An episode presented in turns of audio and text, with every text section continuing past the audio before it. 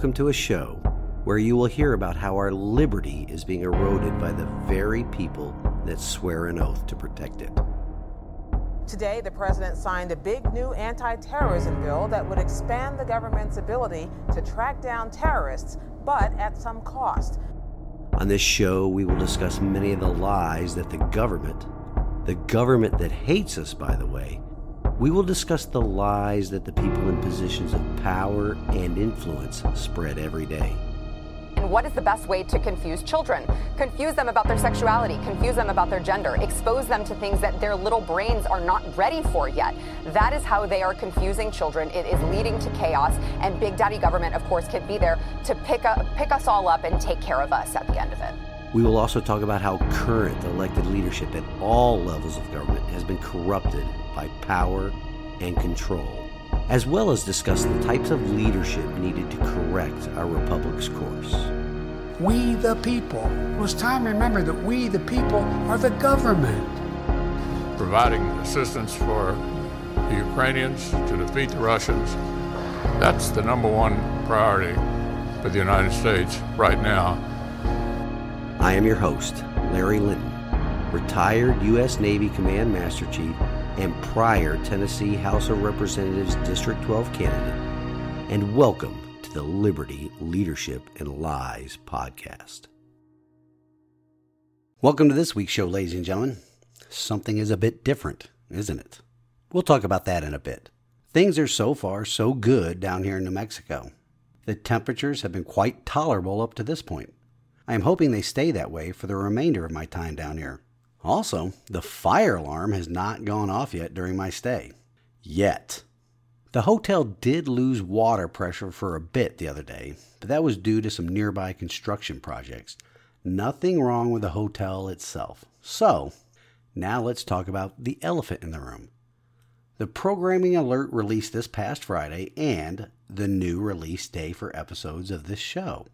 There are a lot of moving pieces happening with my current contract, along with a future contract that will greatly impact the schedule of this show. So, mainly for that reason, my work schedule, as well as a couple others that I'll discuss in a bit, I changed the day of the week the show is released. Changing the day of the week my episodes are released will help deconflict my personal and professional schedule. So, going forward, this show will be released every Monday morning, vice every Friday morning. This week is not a one off event. If you follow me or the show on social media, this was not too much of a surprise for you. In addition to the changes in my work schedule, the show's schedule change will also serve to accomplish a few things. First, it won't serve to depress you before heading into the weekend with news about how our own government is working to erode our liberty. I want you all to enjoy your weekends and use that time to recharge because hopefully you will listen to the show as soon as it's released on Monday mornings and it will spur you to action throughout the week. Second, it gives me a bit more preparation time. Seeing as how I can now use my much more available free time on the weekends putting together the research and the material for the show. Most people, me included, are very busy during the work week. This Bidenomics economy is great, isn't it? But while I am out of town working with a client, it quite often left me little time to get everything together on a Thursday evening for the next day's show. And just ask Denise how my Thursdays were very frenetic when I am home and not out in the field. This schedule change will also allow me to more fully explore recording an actual video of the podcast instead of what is currently released on YouTube, Rumble, and Spotify. It may even be headed over to TikTok so I can better reach the generation of people who use that platform as their source of news and information. Enough about the schedule change, though. I want to let the audience know about the upcoming guests that I will have on the show. First, there's Mr. John Harris of the Tennessee Firearms Association, who agreed to an interview in late October. Second, Congresswoman Diana Harshbarger, congressional representative for Tennessee's 1st District. Her team and I are still working out the schedule for that Zoom call. There are also a few other people out there that I am waiting on return calls from as well. You know, it will be great to have Mr. Harris back on the program for the third time. We will talk about the recently concluded special session of the Tennessee General Assembly, where Transpublican Bill Lee was unsuccessful in his attempts to deprive citizens of their constitutionally protected right to keep and bear arms. We will also discuss what to be on the lookout for with the upcoming regular session of the General Assembly that kicks off in January 2024. There are also many moving pieces behind the scenes in what is shaping up for election season here in Sevier County next year. I'm not quite ready to discuss the particulars, but as I stated before, be sure and follow this show and to encourage your fellow residents of Sevier County to follow the show as well. This podcast will be the best source of information on election season here in the 12th and 17th Tennessee House districts. There is some general information I'm going to share that the voters should be aware of, and they are the key dates for the upcoming election season. There will be a presidential preference primary held on the 5th of March 2024. Early voting for that primary will be held from 14 February through 27 February. The federal and state and county general election will be held on the 1st of August 2024. Early voting for that election will be held from the 12th of July through the 27th of July. The federal and state general, as well as the Pittman Center municipal election, will be held on the 5th of November 2024. Early voting for that election will be held from the 16th of October through the 31st of October. A quickly approaching deadline is this the 16th of October is the first day for the Sevier County Election Commission to issue nominating positions. These are positions for Sevier County Assessor of Property, along with the school board seats for the 2nd and 4th districts. The incumbent for the school board's 2nd district is Mr. John McClure. Schools covered in his district, according to the board's website, are Boyd's Creek Elementary, Pigeon Forge High School, Pigeon Forge Middle School, Pigeon Forge Primary School, and Sevier County High School. The incumbent for the school board's fourth district is Mr. Charles Temple. Schools covered in his district are, again, according to the board's website, Gary Hardin Academy, Seymour Junior High School, Seymour Senior High School, Seymour Intermediate School, and Seymour Primary School. Now, for the new folks listening to this program, you may or may not be aware of the shenanigans that the Sevier County Board of Education has been involved in for the past three plus years. And that's only because we just discovered them during the past three years. The regular listeners are already aware, but they also need to take action. I just want to go on record that every single one of them that are currently serving on the Board of Education need to be replaced. It started with labeling through their mouthpiece, Mr. Tony Ogle, labeling the parents and citizens of this county internet conspiracy theorists for bringing up concerns with the curricula available in our schools, along with actual evidence at public board meetings. To flat out ignoring the concerns of these parents while making statements such as, quote, we lead very busy lives, unquote, when asked if they actually scrutinized the curricula purchases made in our county. So let me be clear on this. The currently serving elected officials of the Sevier County Board of Education do not, I repeat, do not feel that they work for the parents and citizens of Sevier County. They work for the people they are supposed to, according to their own policy as well as state law, manage and control all public schools under its jurisdiction. The employees of the school system directs the board members on their actions instead of the other, correct and statutory way it is designed. They all need to be replaced. End of discussion, full stop.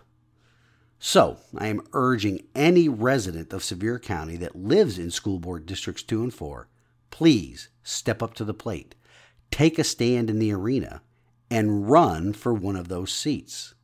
I will do my best to support any candidate for one of those seats that firmly believes in the sovereignty of the people to decide what is best for their child and their child's education.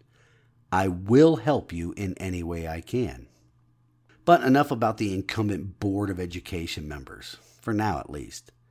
I do not know enough about the incumbent assessor of property to take a position pro or con on whether he should be reelected or not. What I absolutely do believe in is that our county, our state, and our nation have to do something about unopposed incumbents running for reelection. If you want term limits for politicians, the voters must impose them ourselves through the voting booth. There is no way any politician at the local, state, and federal level will ever impose term limits on themselves. They will talk a good game, but when it comes to crunch time, like proposing and voting on legislation, all we the voters get is more of the same. It is up to we the people to impose those term limits every two, four, or six years.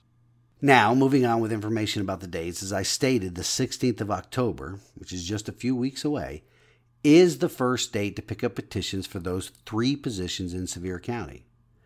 If you need to request an absentee ballot for the elections, the first date to request that is the 6th of December. On noon of December 14th, that is the qualifying deadlines for those three positions.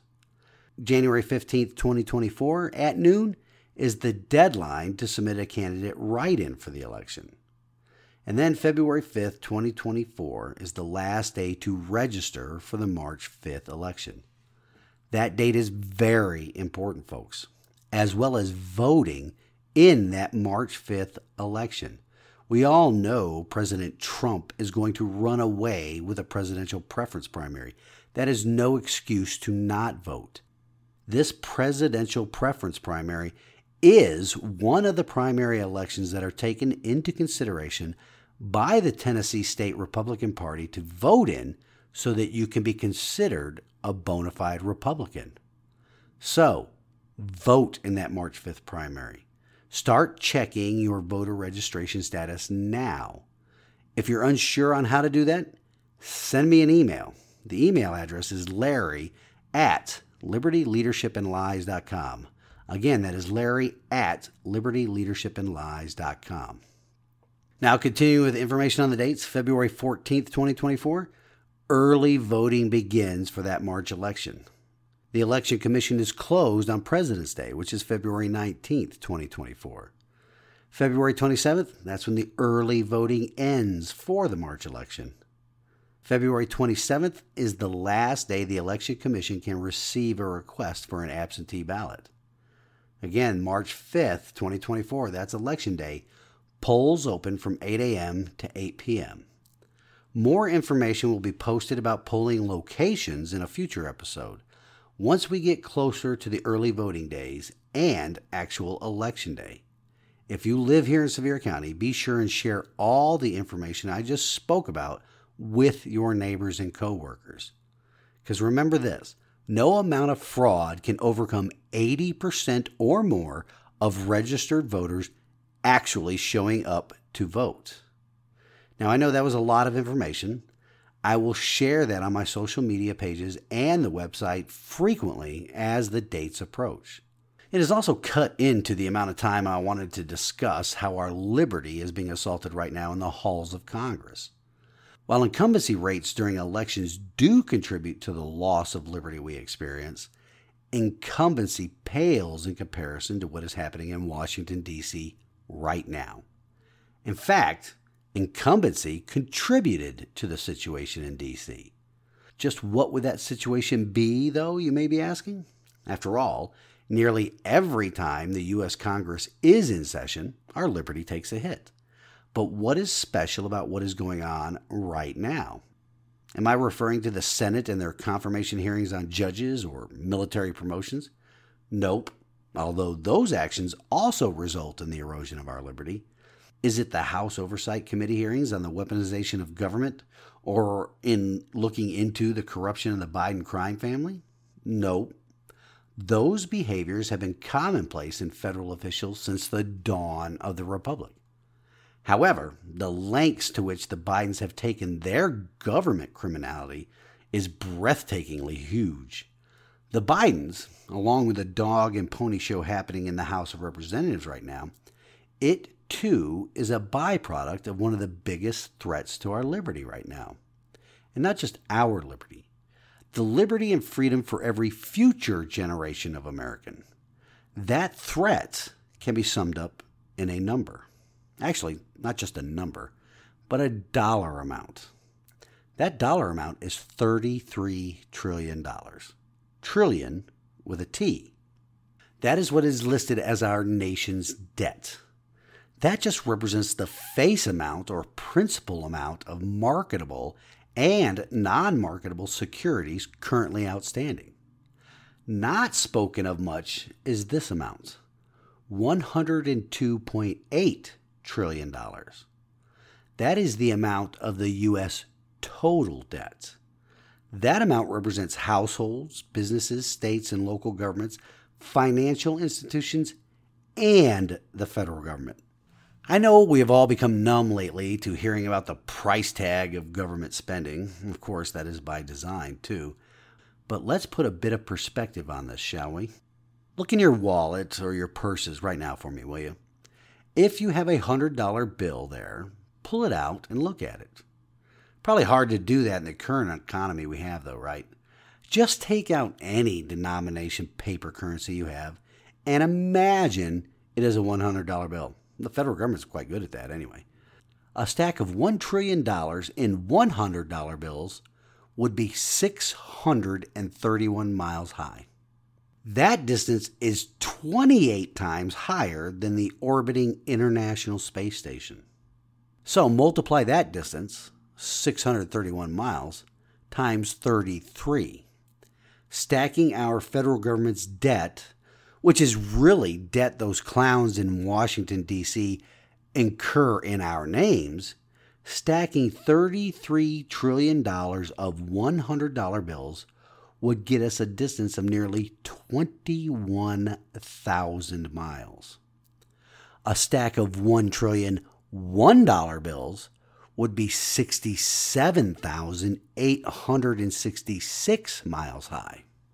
A stack of 33 trillion $1 bills would be nearly two and a quarter million miles high, reaching well past the orbit of our moon.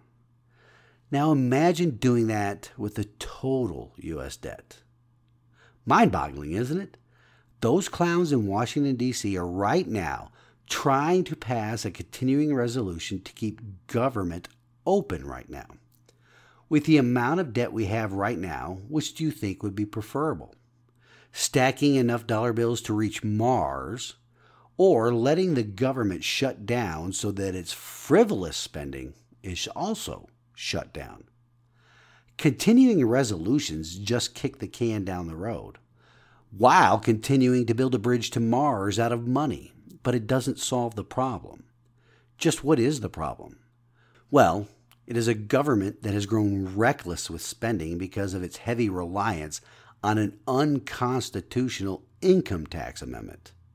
They have grown fat and reckless by granting themselves not only first cut of every dime we earn, but also with the potential earnings of Americans yet to be born. No matter which way you look at this, Government spending has placed us and every future American in a state of fiscal slavery. There is absolutely no way to pay this amount of debt off. So, what do the geniuses in DC do? They think they need to print and spend more money, enlarging the national debt, to stave off the inevitable pain of what is definitely coming and that is complete economic collapse and the destruction of our nation as we know it. There is a way to mitigate what is coming, though, and that is drastic cuts to spending. The tinkering around the edges is only going to increase the pain of the collapse when it does come. Immediate action is needed now to lessen the severity of the inevitable collapse and to plan a future beyond it. Continuing down this current path is definitely not the answer. Continuing resolutions and omnibus spending bills that are passed in the middle of the night on Christmas Eve that do nothing other than to pass the buck, pass the responsibility to future generations, and to allow the ruling elite to play the blame game with our future has to stop. There are only about 20 elected officials in Washington, D.C. right now willing to stand up and tell the truth.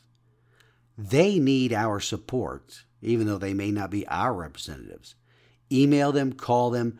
If you want to, you can donate personally to their campaign, not to the Republican Party, but to the individual campaigns of those members themselves. One thing for sure, though, is this every elected official in D.C. needs to be told to stop and stop right now. Because it will only stop if we all get involved. If we get involved at the local, state, and federal level. If we scrutinize every proposed budget. Just as you have to pay attention to your household budget, we need to pay attention to the budget of the government. Our apathy got us to this point, and only our involvement, the shaking off of that apathy, will help ease the pain when it inevitably comes crashing down. It will come crashing down, ladies and gentlemen. There is no ifs, ands, or buts about it. We cannot pass this along to future generations. If you think that the problem is just the Democrats, I mean the communists, think again. 130 Republicans this past week voted to send more tax dollars to the largest money laundering facility in the world. Yep, the country of Ukraine. 130 Republicans, the party of supposed small government and fiscal responsibility. You know, that 130 includes some from the great state of Tennessee, too. Chuck Fleischmann of Tennessee's 3rd Congressional District, Mark Green of Tennessee's 7th Congressional District, David Kustoff of Tennessee's 8th Congressional District, John Rose of Tennessee's 6th Congressional District are all voting to keep us in fiscal slavery. You know who is not included in that list? Well, East Tennessee's own Diana Harshbarger. It just goes to show you, though, that you cannot trust even some federally elected Tennessee Republicans. I sure hope the people in those districts put a primary challenger up to those usurpers of our liberty. Well, that is all the time I have for this week, folks. In closing, we have this week's wisdom from God's Word, and today it comes to us from Proverbs 22 7. The rich rules over the poor, and the borrower is the slave of the lender. The ruling elite, those members of the new aristocracy at the state and federal level, have become rich off of the people's sweat equity and through the machinations of many political action committees and their deep pockets. If they haven't become rich monetarily, like the Bidens or the Menendezes out of New Jersey, they certainly have become rich in the consolidation of political power that comes from robbing us of our sweat equity and our liberty. What is happening in Washington, D.C. right now with the budget battle that is going on is this the big money interests, and this often includes overseas people, organizations, and governments, are fighting just a few stalwart representatives of the people that are trying to rein in federal government spending government spending that is fueled by our current and our future tax dollars.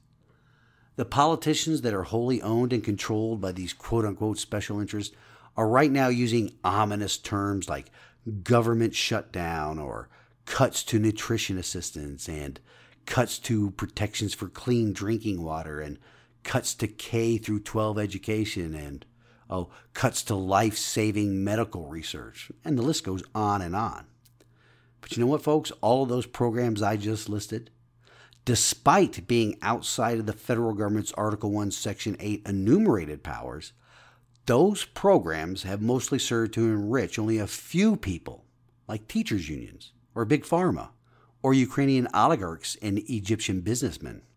They have also enriched the federal government by consolidating the people's sovereign power into an out of control ruling elite. It has served to enslave the people. The federal government borrows money in the people's name, making us all slaves to the lender, the government. It isn't only those of us who are now alive and in the workforce, but future generations. With our nation reaching the unprecedented level of $33 trillion of national debt, we are headed to a disaster. That national debt of over $33 trillion and climbing every second, that national debt translates to the federal government placing a debt burden on every legal citizen, yes, legal citizen, a debt burden in the amount of $73,500 each. That's man, woman, and child.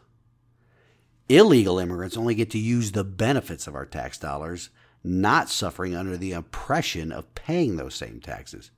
But for you expectant legal citizen parents out there, this means that as soon as your child is out of the womb and breathing air, the government has put that baby boy or baby girl in debt by $73,553, creating another slave to the lender. Again, not spoken of very often is the U.S. total debt. That takes all debt in our nation into consideration federal, state, along with unfunded liabilities and personal debt. As I mentioned, that debt is a staggering 102 plus trillion dollars, meaning those liabilities, which is government promised spending, has placed a liability per citizen in the amount of $577,505. Our government has created liabilities on all of spending in an amount that would, in essence, purchase every citizen in this country from birth to death their own home and giving them enough left over to pay some of those property taxes that we must pay for the rest of our lives. How has it gotten to this point? Because of the apathy of the electorate.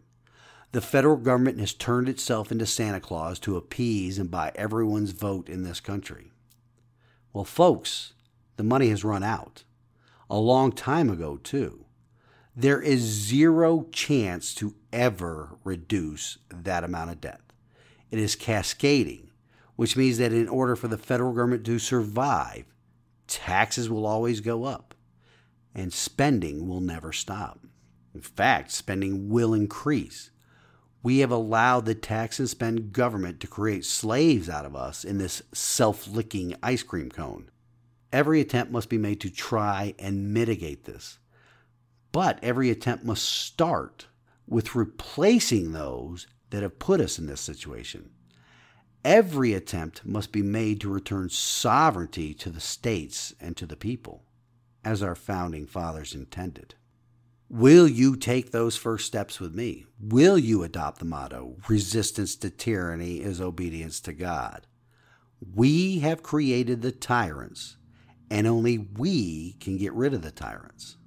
That's all the time I have for this week. Please tell me what you think about the schedule change in the comments on the YouTube or Rumble versions, or again by sending an email to larry at libertyleadershipandlies.com.